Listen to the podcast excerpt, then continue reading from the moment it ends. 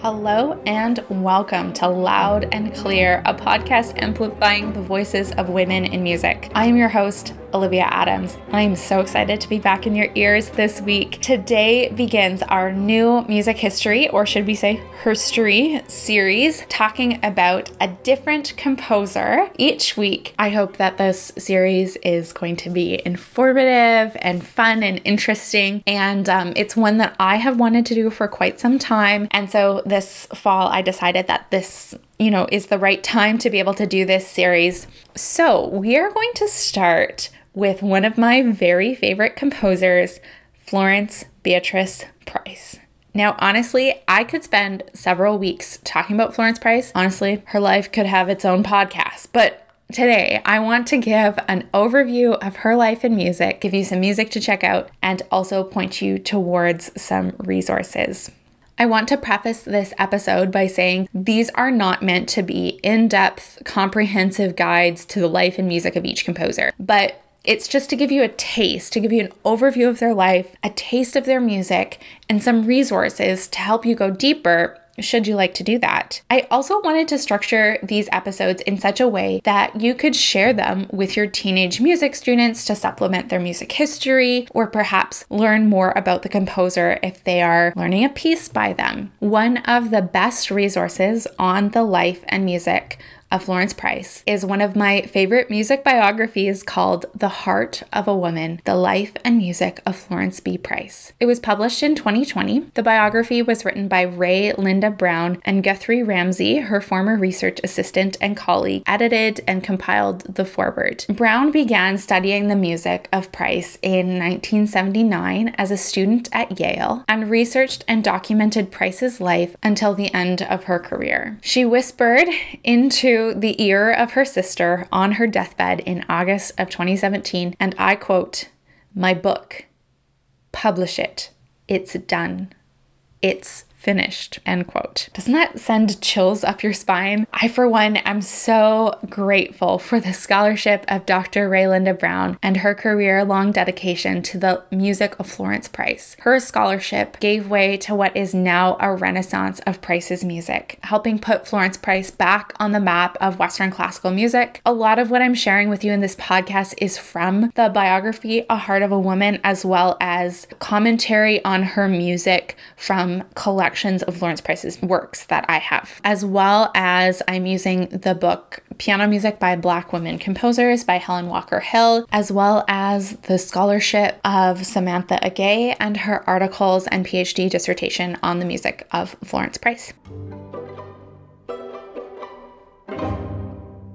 Okay, so let's travel back in time. Who was Florence Beatrice Price? Florence Price was born Florence Beatrice Smith on April ninth, eighteen eighty-seven in Little Rock, Arkansas, to Florence and James Smith. She was one of three children, and her father was a dentist and an inventor, and her mother was a teacher and Florence's first music teacher. Growing up in the Jim Crow South, Florence and her family experienced a lot of racism. Florence went to a segregated public school in Little Rock, Arkansas, and then at the age of sixteen, Florence began school at the New England Conservatory of Music in Boston and graduated with a double major of organ and piano pedagogy three years later. Florence was a gifted musical child. Her mother helped her to compose from a very young age, and she gave a recital of her own compositions at the age of four. I am pretty sure that at the age of four, I was taking group lessons at the Sunshine Music Club in my home city. I for sure was not giving a recital of my own compositions, but that's beside the point. After Price graduated from the New England Conservatory, she moved back to Arkansas and taught at a local academy, and then at Shorter College,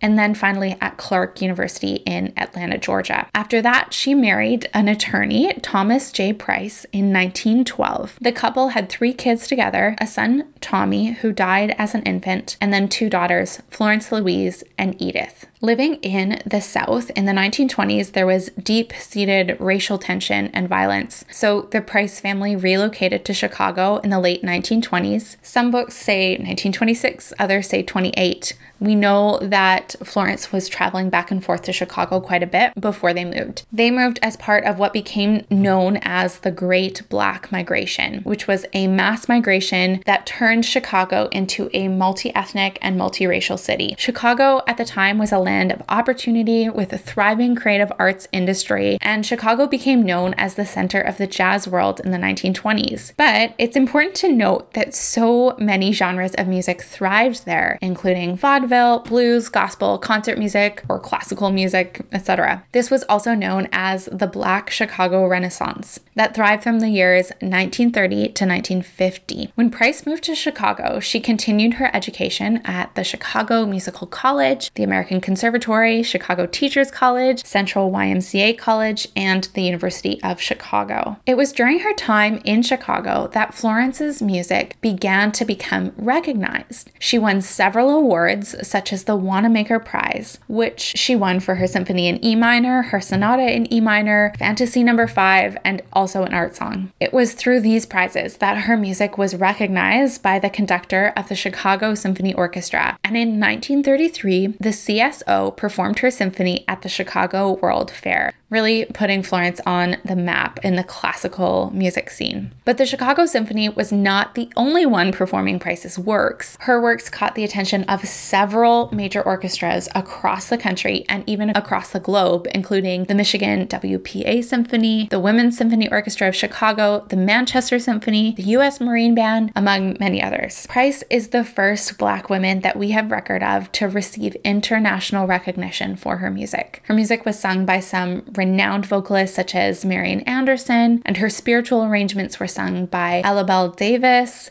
Etta Moten, Todd Duncan, and Blanche Thabom. In addition to composing, Florence was a prominent community organizer. She was an active member of the Nathaniel Dett Club, and she chaired the composition portfolio there. She gave lectures, accompanied members of the club, premiered her works. She was the branch representative at the national meetings for the N A N M. Price was an active member of her church as well, and she wrote and performed her organ and choral music there. In addition, her and Margaret Bonds started the Chicago Treble Clef Club, which was a performing arts club in the city. Over the course of her life, Price composed more than three hundred compositions. This includes twenty works for orchestra, over one hundred art songs, and over one hundred compositions for piano, as well as dozens of arrangements of spirituals, specifically for choirs. She wrote popular music for commercials, radio, theaters, and musicals, all under the pen name V J, as she didn't want to broadcast that she also wrote popular music. She wanted to keep that part of her life separate. Florence Price was clearly a woman of many, many skills. I'm going to quote directly from Doctor Brown here because she gives the perfect segue into exploring Florence Price's style. She writes, quote, "A pioneer among women, Florence Price was much celebrated for her achievements in her time. With the resurgence of interest in her music, she is taking her place among those important composers of the nineteen thirties and forties, including William Grant Still, William Dawson, and Aaron Copland, who helped to define America's voice in music. Price's music reflects the romantic, nationalist style of the period, but also the influence of her cultural heritage. Her music demonstrates that an African-American American composer could transform received musical forms, yet articulate a unique American and artistic self." And on that note, we're going to transition into some of the markers of Florence Price's style. Doctor Mildred Denby Green writes in her book, Black Women Composers, A Genesis, quote, "In the twentieth century, Black American women began to fuse the music of their African heritage and European music traditions." Doctor Samantha Ege writes in her article, Chicago, the City We Love to Call Home, she writes, quote, "Price, though restricted in where she lived, incorporated the wider city of Chicago, which had cultural significance. She uses her perspective with cultural idioms of the places and people she is with, referencing Black antebellum dance traditions and hand clap, foot tap evocations," end quote. And then she directly quotes Price, quote, In some of my work, I make use of the idiom undiluted. Again, at other times it merely flavors themes, and still at other times thoughts come in the garb of the other side of my mixed racial background." End quote. So we know that Florence Price often used idioms from spirituals, as well as making nods to other well-known Black idioms such as ragtime, like Ege writes, using Black antebellum dance traditions and evoking the hand clap, foot tap ideas throughout her music. Price was an accomplished pianist and organist and mostly composed in the late Romantic tradition. She wrote that she took much of her inspiration from Frédéric Chopin and Robert Schumann. It is clear from her music that Price loved the rich Romantic harmonies and the flamboyant bursts of expression throughout her music. There is a clear passion that is often associated with Romantic works that is evident throughout her music. Price ran in the same circles as Margaret Bonds, who we'll talk about just a little bit later, and William Grant Still, who composed in the same style of the late Romantic fused with African American spiritual idioms. Samantha Ege writes in her dissertation, quote, "The Black musical idioms and tropes that were crystallized in the spirituals can be traced to the earliest existence of forcibly displaced and subsequently newly diasporic Africans in colonial America. They are located in the songs, dances, rites, and rituals of an enslaved people striving to reclaim their actual agency. That the resultant art forms came to possess such strong virtual agency was inevitable for a genre that enacted creative freedoms in the most oppressive of social environments and gave a powerful musical language to the politically voiceless. Price carried the vernacular into a contemporary aesthetic that realized new and uplifting possibilities for a Black idiomatic art music." End quote. And then later, quote, "She, as in Florence Price, wrote in resistance to the derogation of African American expressive cultures, even as her wider social climate perpetuated thinking and listening practices that propagandized its lowly status. Price believed that an American national music could derive from the country's mixed heritage and histories in reflection of the country's own formation." End quote. Price's works did not just use African American idioms, but they were part of her vernacular, and that shaped her own unique style as she amplified the voices of her community and history.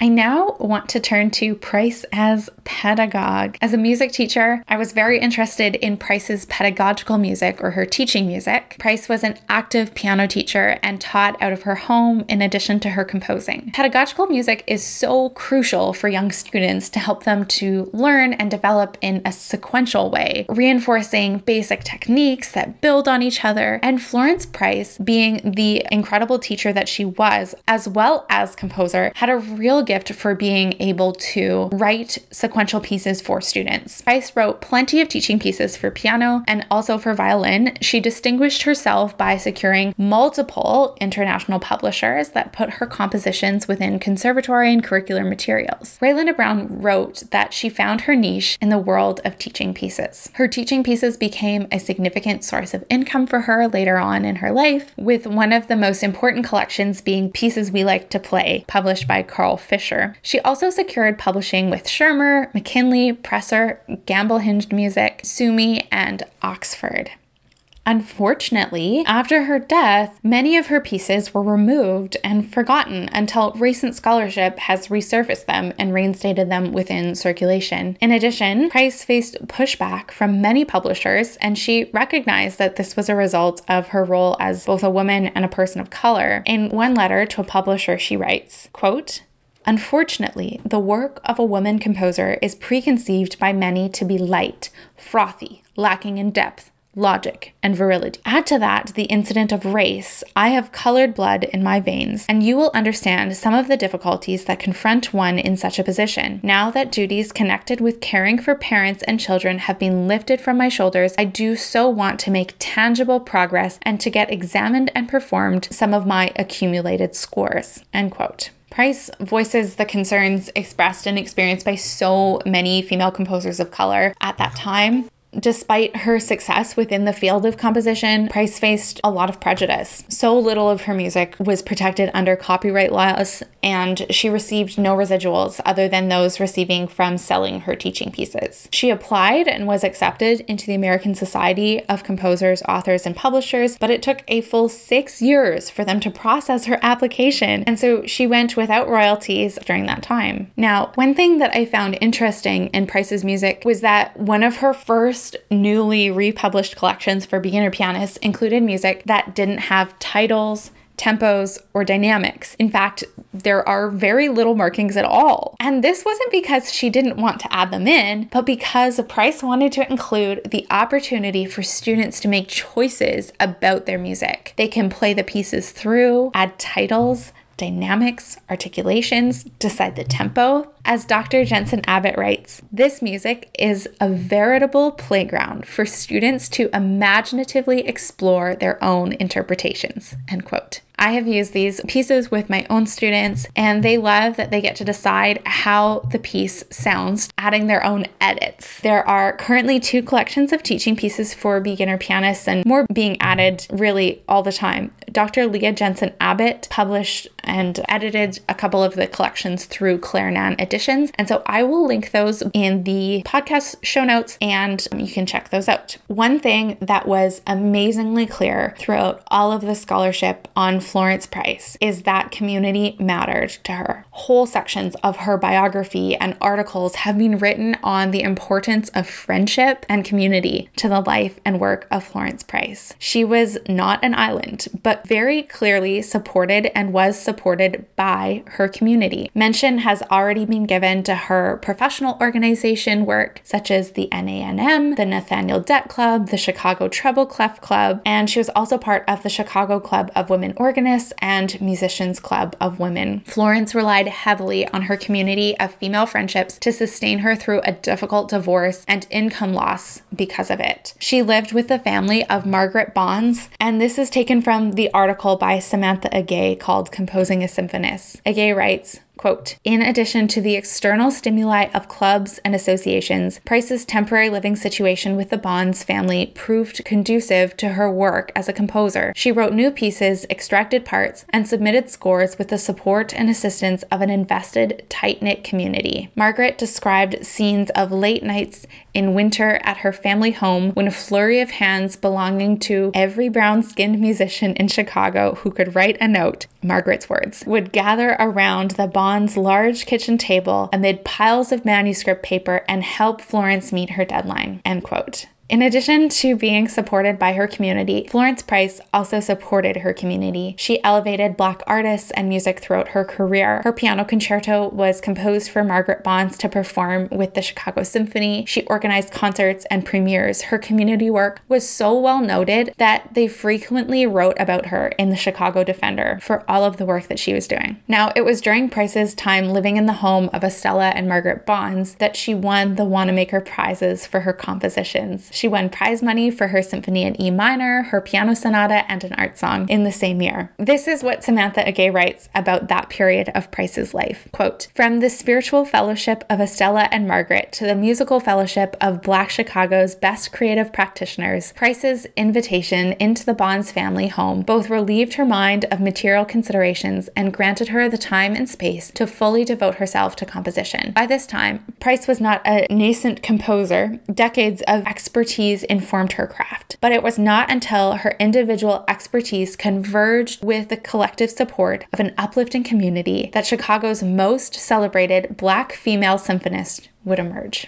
And isn't that a beautiful picture for us to close this conversation with? Author and historian Kate Buller writes that none of us are self-made. We're all a group project, she says. I love looking at the life of Florence Price, one of great career success that also shows times of weakness where she needed to rely on the strength of her community to carry her through that hard time. So here is your reminder, friends, that we are made in community. So lift up your neighbor. In the spirit of community, I'm thinking a lot lately about the musicians of the Kitchener-Waterloo Symphony. For those who don't know, the K W Symphony folded mid-September, nearly days before the season was to begin again, and they filed for bankruptcy a few days later. That means that members of our music community need support. There's a fund for the K W musicians going around who have all lost their jobs very unexpectedly, and I urge you to make a donation. one hundred percent of the fund goes to the musicians whose lives were overnight upended. Even if you can only make a small donation, every little bit matters. I'll provide the link in the show notes for this episode. Thank you so much for caring about the music community. Mark Turner, the C E O of the Saskatoon Symphony Orchestra, the supporter of this podcast, wrote an op-ed commenting on the K W folding. And at the end of the article, he writes,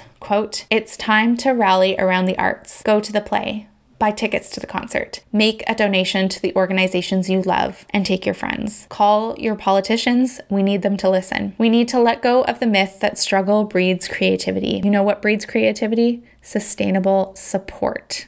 End quote. So that is the charge to you, my friends, as you head out into your week. Can you support the arts in some small way? A concert ticket, a trip to the theater, a five dollar donation. Speaking of support, it would really help us out if you would subscribe, like, and rate this podcast five stars. It helps to get us in front of new listeners and keeps the episodes up to date on your devices. The subscriptions and ratings really matter to us and the sustainability of our show. And plus, it's free. Thanks so much for listening in. I hope you enjoyed this new style of episode. As always, you can find me at o a music studios dot c a and at O A Music Studios on socials. I will see you back here next week. Bye for now.